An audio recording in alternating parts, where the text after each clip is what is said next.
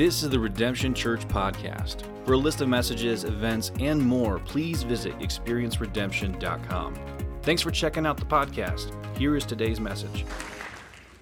It's, uh, I feel like this gets more and more like home every time I walk into the middle of the stage. So thank you for having me. It's good to meet you. If we've never spoken, don't talk to Stephen afterwards. Talk to me. That's fine. Just leave, leave him out of it. I mean, he is a better communicator than me, so you're missing out on him teaching today. But my bald, beautiful head is so much better to stare at than his luscious locks, you know?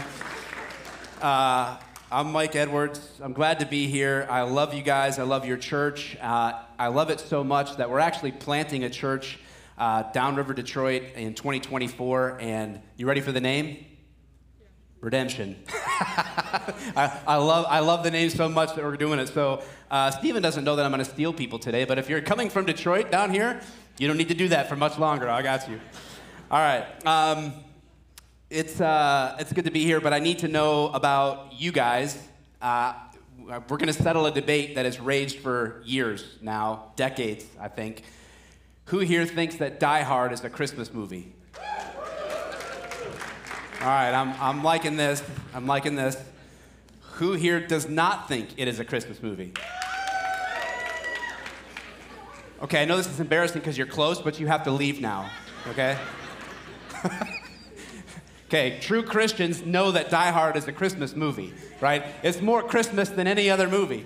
John McClane is like a Jesus figure, he saves everybody, right? All right, I don't want to be sacrilegious though. It's, it's good to be here with you guys. Let's do something together. Let's stand up, and we are going to read our text today, which is highlighted Isaiah 9 3, but we're going to start at the end of chapter 8 so we get a bigger picture. Let's read this out loud together. Here we go. And they will look to the earth, but behold, distress and darkness, the gloom of anguish, and they will be thrust into thick darkness. But there will be no gloom for her who was in anguish. In the former time, he brought into contempt the land of Zebulun and the land of Naphtali, but in the latter time, he has made glorious the way of the sea, the land beyond the Jordan, Galilee of the nations. The people who walked in darkness have seen a great light. Those who dwelt in a land of deep darkness, on them has light shone. You have multiplied the nation, you have increased its joy. They rejoice before you as with joy at the harvest, as they are glad when they divide the spoil. God, thank you so much for another opportunity to open the scriptures, to hear from you, for you to move among your people, for you to speak forth from your word to us into our hearts, to shape us, to change us, to lead us, and to plant joy inside of us that is everlasting. We just thank you. We give you all the glory for this. In Jesus' name, amen. All right, have a seat. If you look around the culture, there is some mixed messages, but messages nonetheless about what the true meaning of Christmas is. We're in this Christmas season, we're in a Christmas series, and you can look around the world and find these, this idea of Christmas messages or what is the meaning of Christmas according to the culture. Uh, someone. Someone named Mariah Carey has an idea about this, right? All I want for Christmas is what? Is you. you also get out. you shouldn't know that song. Uh, Mariah Carey. All I want, all you need is you. You just need, you just need that special someone in your life, and Christmas is complete. That's the meaning. Find that missing piece of your heart in your soulmate, right? I brought a picture with me. This is actually a, a picture captured when kids were forced to listen to Mariah Carey. All I want for Christmas. Um, I think it's recent. It looks recent, doesn't it? It's like it's about the same time the song came out. Uh, I, I, I, have mixed, mixed feelings about that song because my youngest son forever has played that song to wake us up on Christmas morning when it's time to open presents. So, uh, like, literally, he'll put uh, this song in my ear to wake me up at 5:15 in the morning to get presents. You know, so I, my heart kind of like is inclined to the song because it's part of my family tradition. So somehow Mariah Carey has made her way into my family. It's very disturbing, honestly, when you think about it. But uh, Paul McCartney from the Beatles, he said, I hope you remember the true meaning of Christmas, which is love and peace and be good to each other. That's it. As long as you're good to your fellow man, you've captured the meaning of Christmas. And the British Humanist Association, which I didn't know existed until preparing for this, they did a survey uh, to find out how many people in the UK still celebrated Christmas, and they found that 91% of the people that they asked actually still celebrated Christmas. But the context of what they were asking was what is the, what is the most meaningful part of Christmas if you celebrate it? And the top answer was spending time with family. So the majority of these people, the overwhelming majority, said just time with my family is the most important thing. That's the meaning of Christmas. Now, there were 12 answers, and guess what? Number 11 was the birth of Jesus. So the culture's message is we ourselves are good, focusing on ourselves is good, Jesus, not so much. At least Jesus beat out going to church. he beat that. That was number 12. So people like Jesus a little bit more than going to church. But the, the sad part is that the birth of Jesus was beat out by time off work to relax and also beat out by watching Christmas TV shows. So you can look to the culture, and it has a meaning of Christmas that it's trying to convey to you. Now, I'm uh, going to date myself. Hopefully, you're with me like first service. Who remembers the song We Are the World? This is a younger crowd, brother. it's a younger crowd. Some people are like, what? What are you talking about? Okay, so I'm a 70s baby. So in the 80s, I was nine years old when We Are the World came out. And this song, like, captured, captured the attention of everybody. And they had this big thing on TV called Live Aid. And they were going to raise all this money. And there was a variety of those Live Aid, Farm Aid. There was a lot of these big musical concerts and things. And the idea was that we were going to come together and we were going to change the world. The song literally says, We are the world, we are the children, we are the ones who make a brighter day. The message of that song is that we are the light of the world. That's the hope of the world. We, ourselves, if we just start giving. And so, this Christmas message of the culture is very man centered, man oriented, that we can solve our own problems. If we could just calm down long enough to just be nice to each other, we would fix the problems that we see in the world. On that stage during that concert in 1985 was a man named Bob Dylan. And this guy, Bob Dylan, famous for being a, a prophetic voice in music, like him or hate him, he was visibly upset during this performance. And he was asked by reporters afterwards, why, why were you uh, upset during this performance? Why did you look so uh, bummed out during this thing? And, and he said, because humankind cannot save itself. See, the, the message of Christmas from the culture is that we can save ourselves. The message of the gospel, the message of the scripture, is that we cannot. And this is the true meaning of Christmas. We are not that light that can change the world. We'll talk a little bit about that later, but the light is Jesus. Jesus came into the world, and he is the light of the world. And that is the meaning of Christmas is that even though this world is full of darkness, even though this world is full of grief, even though this world is full of struggle, 2,000 some years ago, a baby was born under a no vacancy sign in a trough fed for, for feeding animals, and he changed the world forever. Our king came as the light of the world. And this brings something with it it brings joy. When light breaks through darkness, it brings joy to those that see it, to those that benefit from it. And that's you and me, brothers and sisters. And I'll tell you right now Christians should be the most joyful people on the planet. Yeah, dude, yeah, that's good. You guys are more joyful than first service. You guys need a joy competition. You, you all are Christians in here. I like that. You should be the most joyful people on the planet. Think about what has happened here. We were in darkness, we were groping around. The text says that they looked, when they realized they were in darkness, they looked to the earth. But those that were walking in darkness now have seen a great light.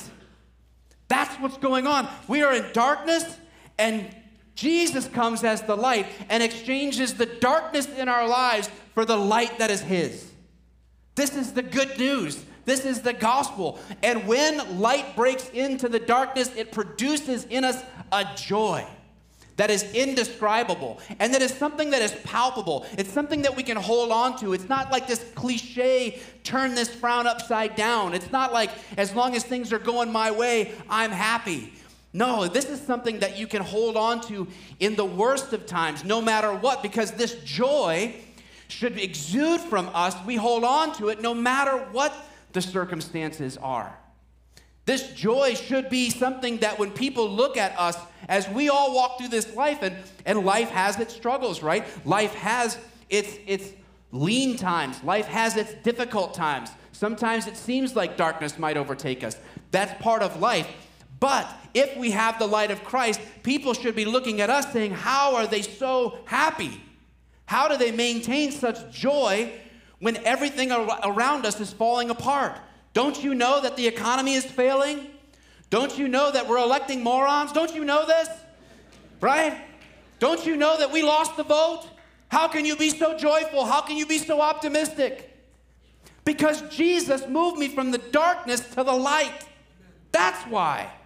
And that produces joy in us. Joy that is sustained regardless of the circumstances. Jesus said we would suffer. He says that. But he says, rejoice when you suffer.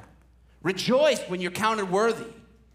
And the apostles learned that lesson. Peter and John, they were out preaching the gospel after Jesus' resurrection, and they got, they got arrested. And they said, Hey, you can't talk about Jesus. And they said, mm, Okay, we're going we're gonna, we're gonna still do it anyway. We're to obey God, not you. And then they got beat. And then the weirdest thing happens. They leave getting beat with sticks or whatever they did. They walk out, and it says that they rejoiced, that they were counted worthy. This joy is regardless of our circumstances. A text that we don't have a lot of time to, to break down, but that I want to read to you, and I want you to see the heart of joy here that is produced in us, no matter our circumstances, comes from 1 Peter. It says this Blessed be the God and Father of our Lord Jesus Christ. According to his great mercy, he has caused us to be born again to a living hope through the resurrection of Jesus Christ from the dead to an inheritance that is imperishable, undefiled, and unfading, kept in heaven for you, who by God's power are being guarded through faith for salvation, ready to be revealed in the last time. In this you rejoice. Though now, for a little while, if necessary, you've been grieved by various trials, so that the tested genuineness of your faith, more precious than gold that perishes, though it is tested by fire, may be found to result in praise and glory and honor at the revelation of Jesus Christ. Though you have not seen him, you love him. Though you do not now see him, you believe in him. And what? Rejoice with what? Joy that is inexpressible and filled with glory. You may be coming into this place this morning in a place of struggle. You may, you may be here, at, and this is the last straw for you. This is it. You've tried everything else, and you said, I'm going to give this Jesus thing a try. I'm going to come to church and see if that will help. You, you may be there. You may be someone who's walked with the Lord for a while, but you've been in a place of darkness lately. You've lost your way, you've strayed from the path. You don't, you don't feel that joy anymore. You don't feel like you see the light. But the good news is that it's okay you can experience this for the first time or you can experience it again. And God wants you to experience it no matter what you're going through today and for forever. That's the kind of joy He has for you. And I want to just tell you, for those of you that are struggling, I don't minimize that at all, but I want to say this you are not your struggle. You are not defined by the darkness that you've experienced. Whether that's something that you did to yourself or whether that's something someone did to you, you are not defined by that. You are not your trauma. You are who God says you are. You are a redeemed son or daughter of the king, and you have been moved from the kingdom of darkness into the kingdom of light. And that is the good news, and that is something to rejoice about. And you should be the happiest people in the universe. That's joy. But I want you to understand it a little bit. I want to give you a working definition. I have a couple of points this morning that I want to drive home, but we have to understand what the biblical idea of joy is in the first place. Because again, it's not just this cliche idea of just just happiness. Throughout the Bible, it's like gladness, rejoicing, pleasure. These, th- these are all gifts from God. Uh, but we need to understand that joy is a huge topic in the scriptures. It's a huge topic in Isaiah 9 3, the part of the text that we're in. He's talking about rejoice, joy at the harvest. They joy before you, they joy at the spoils. So it's mentioned again and again and again, but joy is such a massive topic that books have literally been written on it. It's from the beginning to the end of Scripture is filled with this concept of those that are in Christ have joy. But what does it mean specifically in the scriptures? Now, as I was trying to prepare for this uh, sermon, I was struggling because there's so many things you could say about joy. I'm trying to narrow this down. And uh, we were driving, me and my wife, and we're driving down the road, and I was being quiet. You know, she's probably trying to kind of ask me something, and I was just like, really wasn't focused on the conversation. And she's like, What's wrong with you? And I was like, I'm just trying to figure, figure out where to go with this sermon on Sunday. And she's like, Well, what is it, what is it on? I said, it's Isaiah 9, chap, uh, chapter 9, verse 3. And it's about uh, rejoicing at what God has done for us, that when light breaks through, it produces joy. And she says, Well, that's easy. And I was like, Okay, well, what do you got? She says, Joy. Just, it's joy. I'm like, Okay, genius. I know how to spell it. Like, I appreciate you. I love you but this is like first grade stuff. Joy. She's like, no, no, no, not how to spell it. Joy, J O Y. Jesus, your, yourself. No, wait. Jesus, others, yourself. And so that was my wife's sermon. So if you feel like that's enough, you can leave. You're good, right? Like if, if, if she filled you up with that, go ahead. But it, it you know, I, I was like, yeah, that's, that's good, that's good. But what's more about this? There's something, there's something bigger than, bigger than that going on. And so I just want to break it down like this uh, in three steps. First step is that this Jesus, his greatest joy is to bring glory to his Father. We see this at the beginning of John chapter 17, where Jesus goes into an intense time of prayer and he talks about, Father, glorify yourself as you glorify me. Jesus' big deal is to glorify the Father. The writer of Hebrews says, It was for the joy set before him that he endured the cross. Jesus went to the cross because of the joy that he knew it would ultimately bring the Father to glorify him through his work. And later on in that prayer in John 17, Jesus says that he wants to share that joy with us, that our fulfillment in this life would come from sharing in his joy. He allows us with him to glorify the Father. So John Piper put it this way. He takes all that and kind of wraps it into this sentence that I thought was a really good working definition of joy. He says, Joy is the clearest witness to the worth of what we enjoy. It is the deepest reverberation in the heart of man of the value of God's glory. This kind of joy, it covers the full range of the human spectrum and it should comprehend the entirety of our lives. This is a theme not just of Isaiah 9 3, not just of the Bible, but of the whole life and work of Jesus Christ, our Savior. There's joy. Joy. Now, the two things I want to drive home for you today first is that true joy only comes from God. True joy only comes from God. It is not something you can manufacture, it is something only He can produce in you. This joy is something that the, uh, the text in Isaiah 9 3 says that He multiplies the nation. If, if a nation thrives, it is God that does it. If your joy is increased, He increased the joy. If there's a harvest, He made it grow. He gives the increase. If there is a victory and we are enjoying the spoils of that, He gave the victory. True joy only comes from God. Now, there's a lot in this life that brings us joy, right? God created the, the, the heavens and the earth. He, he makes His creation and He says, This is very good. It's joyful. You can go out into nature and you can experience God's goodness, and that can bring joy by being out in nature. Like some of you crazy people that walked through nature yesterday for miles and miles, right? I was not dumb enough to do that. My legs feel fantastic today. right? I, was, I needed to be ready to be up here and move around. But you can get out there and, and you can enjoy what God has created. A good, a good wine, the psalmist says, gladdens the heart. Marriage and children are said to be a joy, a gift from the Lord. Proverbs 27 9 says, Oil and perfume make the heart glad. So, for all you junior high kids that douse yourselves in Axe body spray, God is good, isn't He? So joyful. You smell so good. You can use deodorant. You don't have to cover it with Axe. Just saying. You can do it. It's okay. The rest of that proverb says, Sweetness of a friend comes from earnest counsel. Just good talks with good people can bring joy to our hearts. But all of those things that are good and enjoyable and bring pleasure to us, they all come from God. James said, Every good gift and every perfect gift comes from above, from the Father of light. It is that light breaking into darkness that always produces joy. If you don't have joy, you've got to wonder what's going on. Do you believe that?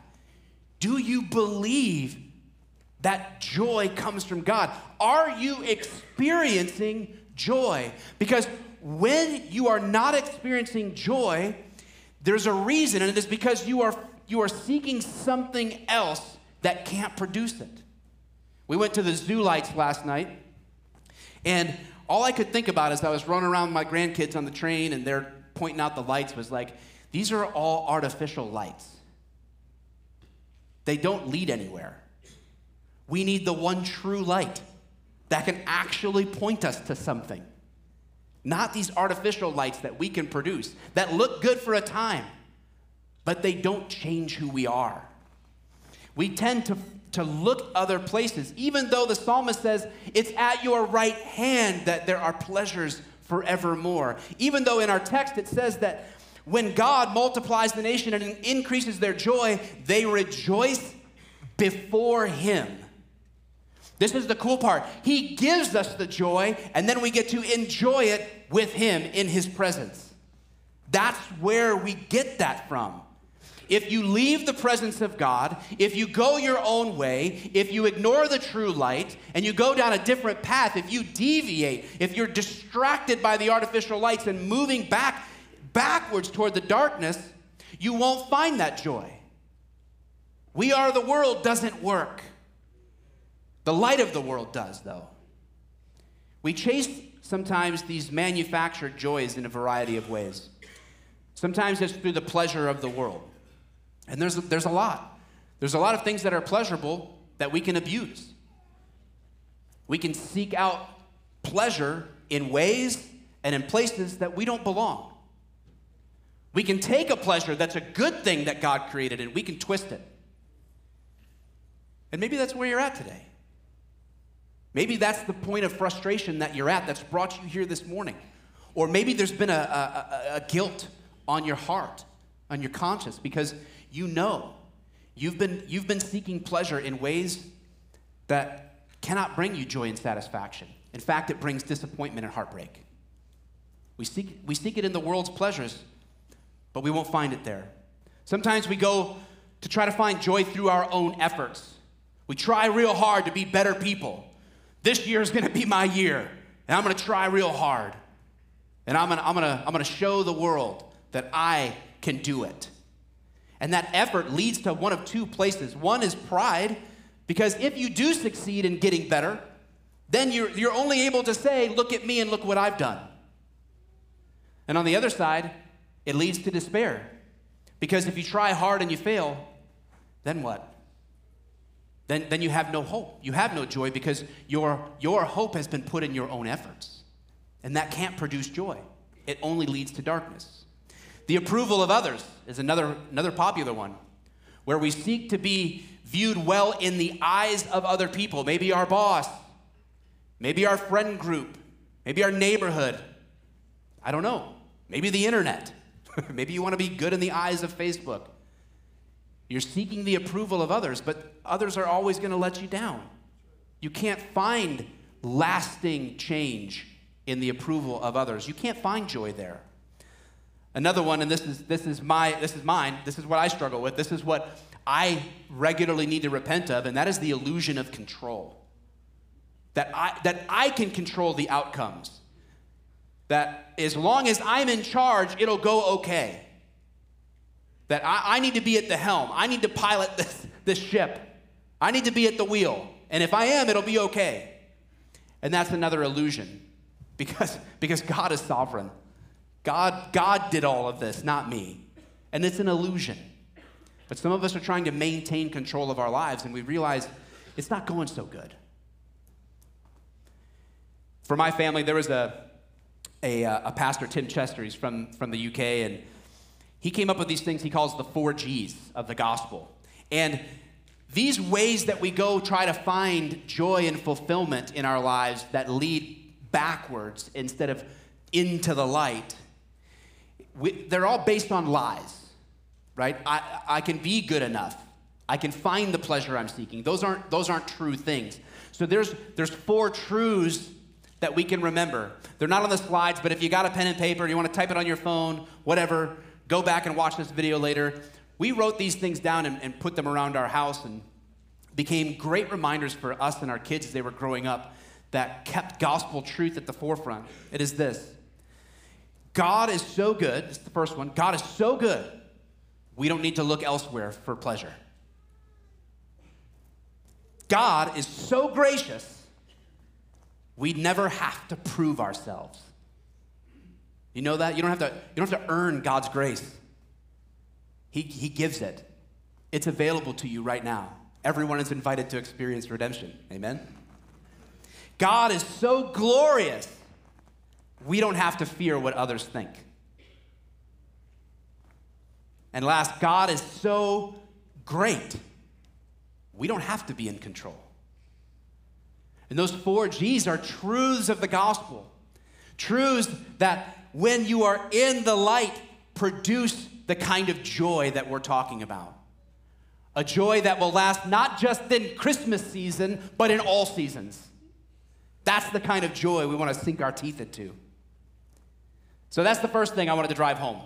That joy only comes from God. Next is that joy fuels mission. And this fires me up because we are a people given a mission. We are to take the gospel into all the nations. It's clear what we're supposed to be doing, and we just need to get to work, but not in our own efforts. It is literally the joy that comes from God that fuels what we do on mission. This is, this is a mind blowing reality of the Christian faith. This is what separates us from everyone else in the world. That though we were in darkness, we have seen a great light and now we get to go participate and enjoy life in that light. And it's not just for us, it's for the world. We get to go live this for everyone. So that, not that they would give us the credit, but so that we would share in Jesus' work of glorifying the Father. It's the fuel, it's the gas in the engine of mission and it truly fires me up. We are the light of the world. This, this is crazy. Jesus said in Matthew, Matthew 5, You are the light of the world. You're like, Well, I thought Jesus was the light. He is. He shares that with us. He calls us into his work with him. And now it's like, uh, it's like when you take a candle and then you light the next candle with it. Only Jesus is an inexhaustible candle that never ends. And we just keep getting light. And we keep getting the fuel for that mission. We keep, every time light breaks in, what does it produce? Joy. And our joy stays full and fuels that mission. And it creates a boldness. He says, A city on a hill cannot be hidden, nor do people hide a lamp and put it under a basket, but a stand, and it gives light to all that are in the house. In the same way, let your light shine before others so that they may see your good works and give glory to your Father who is in heaven. You are a city on a hill. This is a bold statement. Jesus puts us out there and says, Go shine your light. Go do the works that I'm calling you to do. And then they will glorify God. What does giving glory to the Father do for Jesus? It brings him joy. And what does Jesus do? He gives us joy to share. He invites us into the mission. Uh, uh, it's amazing. If that doesn't fire you up, I don't really honestly know what will. It ain't my beautiful bald head anymore that can do it. It can only last so long. It can only inspire you so much. This has to be it. You have to be in the light and share in that mission. We get to be laborers in the harvest. This is a life of faith. When you plant a seed, it's faith. You can't control what comes up, you can't control that crop. This is a life of faith when we get to work in the field with our Lord. He says in Matthew 9 that the harvest is plentiful. And the harvest here he's speaking of are the souls of men. The harvest is plentiful, it's the laborers that are few. So pray that the Lord would send laborers. That's you and me. Jesus' prayer is that you and I would rise up and work with him to accomplish his mission of light breaking more and more into the world and bringing more and more joy. And the crazy part about a harvest is that you get to plant it, then you get to enjoy the results of it. Then the results of it give you more seeds to plant. But here's what's even crazier, right? It's one thing if you're a farmer who plants a seed, okay? Now, I, I'm not a farmer at all, I've never farmed. I've never kept a plant alive, in fact. I don't even know how to do that. Like, I've never done anything agricultural whatsoever. So I'm making this up on the fly. Go with me. If I was to wake up in the morning and think, you know what, Mike, you should be a farmer, you should plant some things. After I look in the mirror and go, Mike, why are you faking being a farmer? After I get that conversation out of the way with myself, I would do something that I feel like would be really basic. I would go to the store and I would buy seed. I would take my money and buy the seed to plant in the ground. But the gospel is that Jesus gives us the seed. We don't even have to buy the seed, He gives us everything we need to plant, which is the Word of God. It's the gospel, it's the good news, it's the things we give to the world that bring light. We don't even have to supply it. Jesus says, Here you go. I've given you everything you need to go do it. Now come do it with me. The Apostle Paul said, Amen, whoever that was. The Apostle Paul said, I planted, he's talking about starting, starting the church in Corinth. I planted, Apollos watered, but God gave the increase.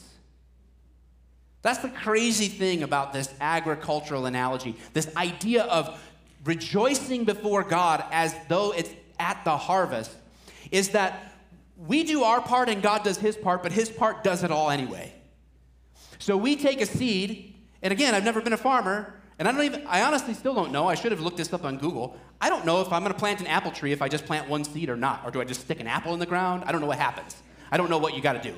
Do, have, do I have to put the whole core in the ground? These are things that I should have looked up, but I didn't. Okay? So take whatever I'm saying with a grain of salt. It could be completely wrong. All right, so you plant a seed in the ground. If you put an apple seed in there, or a whole apple, whatever you got to do, a tree grows up, but it doesn't produce just one apple.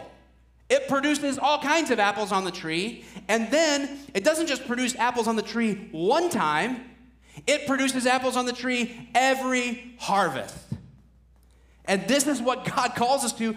The life of faith is that I can't do this, but I take what God gives me. I take the light that has come into my life and I share it with others. I plant that, and God gives the reward. And then when the reward comes, we rejoice in the reward, and that's just more fuel. It makes Jesus happy that we're all glorifying the Father. The Father's like, I love this. I'm going to give you some more to go do more. That's how it works. And we should expect a harvest. Look at what God's doing here. Look around the room. Can we rejoice at that? Earlier, Stephen was talking about the season of life you guys were in as a church when this song was written uh, that, that we sung this morning. Like just struggling. And then to look at where we've come. That's all God. That's all God, and that is something to rejoice about. Another illustration that is in our text, it says that we rejoice as though it's the harvest, but then it says we get to have the spoils, the plunder, like an army. We are soldiers in the army of God. Paul told Timothy, share in suffering as a good soldier of Christ Jesus. No soldier gets entangled in civilian pursuits, since his aim is to please the one who enlisted him. And that's the thing about being a soldier. We, we just got to stay battle ready. We just do our part. We're not the general. We don't have the plans. We just go take it to the enemy. And we're not talking about blood and guts war. I'm not telling you to go, you know, jab your neighbor with a spear in the name of Jesus. That's not what I'm saying. Please don't do that. You could get arrested for that. okay? Um, it, yeah, don't, yeah, I was going to say something else. I'm not going to do that. All right. It's not what we're talking about. Our, ba- our battle is spiritual. Our battle is for the souls of our neighbors. Our battle is for, the, for winning the lost. We want the lost to find Jesus and discover him as God and Savior. We want our neighbors to know the names of Jesus Wonderful Counselor, right? Prince of Peace, Emmanuel, God with us. Our battle is to take the good news into the darkness with the light. That's our fight. And when we do, we get to share in the spoils of war. Only it's not, you know, pots of gold or, or tracts of land that we celebrate, but we celebrate like the angels in heaven at one soul that, re- that is uh, returned home to the Father. They celebrate and they rejoice. Just over one. There's rejoicing in heaven. It's nonstop.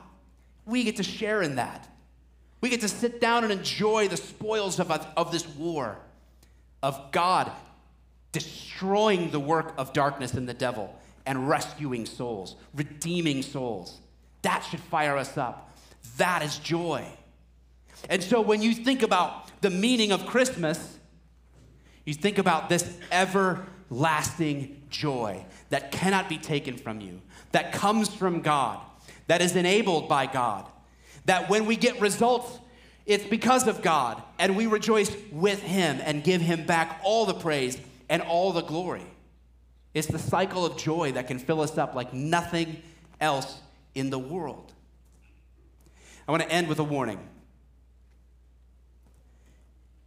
Paul told the Corinthian church too that Satan disguises himself as an angel of light. I, I told you before that there's artificial lights. Satan is one of them. Satan and, and those who would do the works of Satan are artificial lights. And they're leading, they're trying to lead people away from the true light. And so, my warning to you is the same warning that the author of the Hebrews gave in chapter 11. He said this By faith, Moses, when he was grown up, refused to be called the son of Pharaoh's daughter, choosing rather to be mistreated with the people of God than to enjoy the fleeting pleasures of sin. He considered the reproach of Christ greater wealth than the treasures of Egypt, for he was looking to the reward. Those are the spoils of war that I was talking about. It's not, it's not all the power in Egypt. It's not all the power in the United States. It's not all the power anywhere. It's in the reward that comes to us from God. God Himself is the reward. God Himself produces that joy in us. And there's a lot of artificial lights that lead us to chase. And my warning to you is don't chase it because the, those, those pleasures of sin, wherever they come from, are fleeting. They won't last. And when that light burns out, that fleeting, flickering, artificial light runs out of power, because it will, you'll be left in darkness. So cling to the light of Christ. Don't trade it. Don't trade it at all. Pray with me, would you? I want to pray with you uh, this morning. I especially want to pray with those of you who are in that place of struggle. You feel like you have been in that place of darkness. You feel like you have been chasing joy from other sources. Maybe you've been walking with the Lord a long time, but you realize, I, am not engaged in mission. I, I've been reminded this morning that joy comes from God, and I've been receiving, but I haven't been giving. I haven't been sharing this joy which is the whole purpose of it in the first place. God has given it to me to share it with others. Maybe that's where you're at this morning. Maybe you're here and you've been, you've been following Christ for 20 years, 30 years, 40 years, and you love the Lord. But you realize this morning, I, I need to get involved. This joy that I've received, is it needs to be the fuel for mission, and I need to get involved. I need to step up and do what God has called me to do, not so that you can get credit, but so that He does. And this is fuel for the whole church together. I want to pray with you and for you this morning. I want to pray, pray the words that Peter prayed over you. He said, Though you have not seen him, you love him. Though you do not now see him, you believe in him and rejoice with joy that is inexpressible and filled with glory, obtaining the outcome of your faith, the salvation of your souls. Father in heaven, we, we commend every soul to you this morning because we know that only you can transform a life. Only you can change someone's heart. Only you can bring light that, that destroys, that eliminates the darkness. Only you can move us from a kingdom of darkness to the kingdom of light. Only you can give us joy that is inexpressible. Only you can salvation be found in. Only you can make sense of the world. Only your light helps us see this place clearly. Only your light helps us recognize the lies of the enemy in culture. Only you give us hope for a future. Only you give meaning to Christmas. Only you give meaning to New Year, to every day of the year. Only you. And it's in gratitude that we thank you for this truth and that we, we would repent where we have not recognized this and where we are not engaged in sharing this unimaginable eternal joy with those around us. We pray, God, not just for this series and this season, but for the future. We pray with confidence, knowing you win. Thank you, God, for allowing us to share in that victory. Thank you for bringing us with you. May we glorify the Father in heaven as you have glorified the Father in heaven. We pray that the Spirit would fill us this morning. We pray that people who have never experienced the power and the gifting of the Holy Spirit, that you would fall on them this morning, that you would convict us of sin, that you would change us, that, that you would gift us in ways that are undeniable, that literally change the world. We love you, and it's in Jesus' name we pray. Amen. Thanks for joining us for today's message. For more information, you can visit Experience Redemption on Instagram or Facebook for updates, service times, and ways you can get connected. Want to partner and support the work of Redemption Church? You can give online at experienceredemption.com slash to explore your giving options. We also stream services on both YouTube and Facebook Live, so be sure to join us and share your experience. Thanks for checking out the podcast. We will see you soon.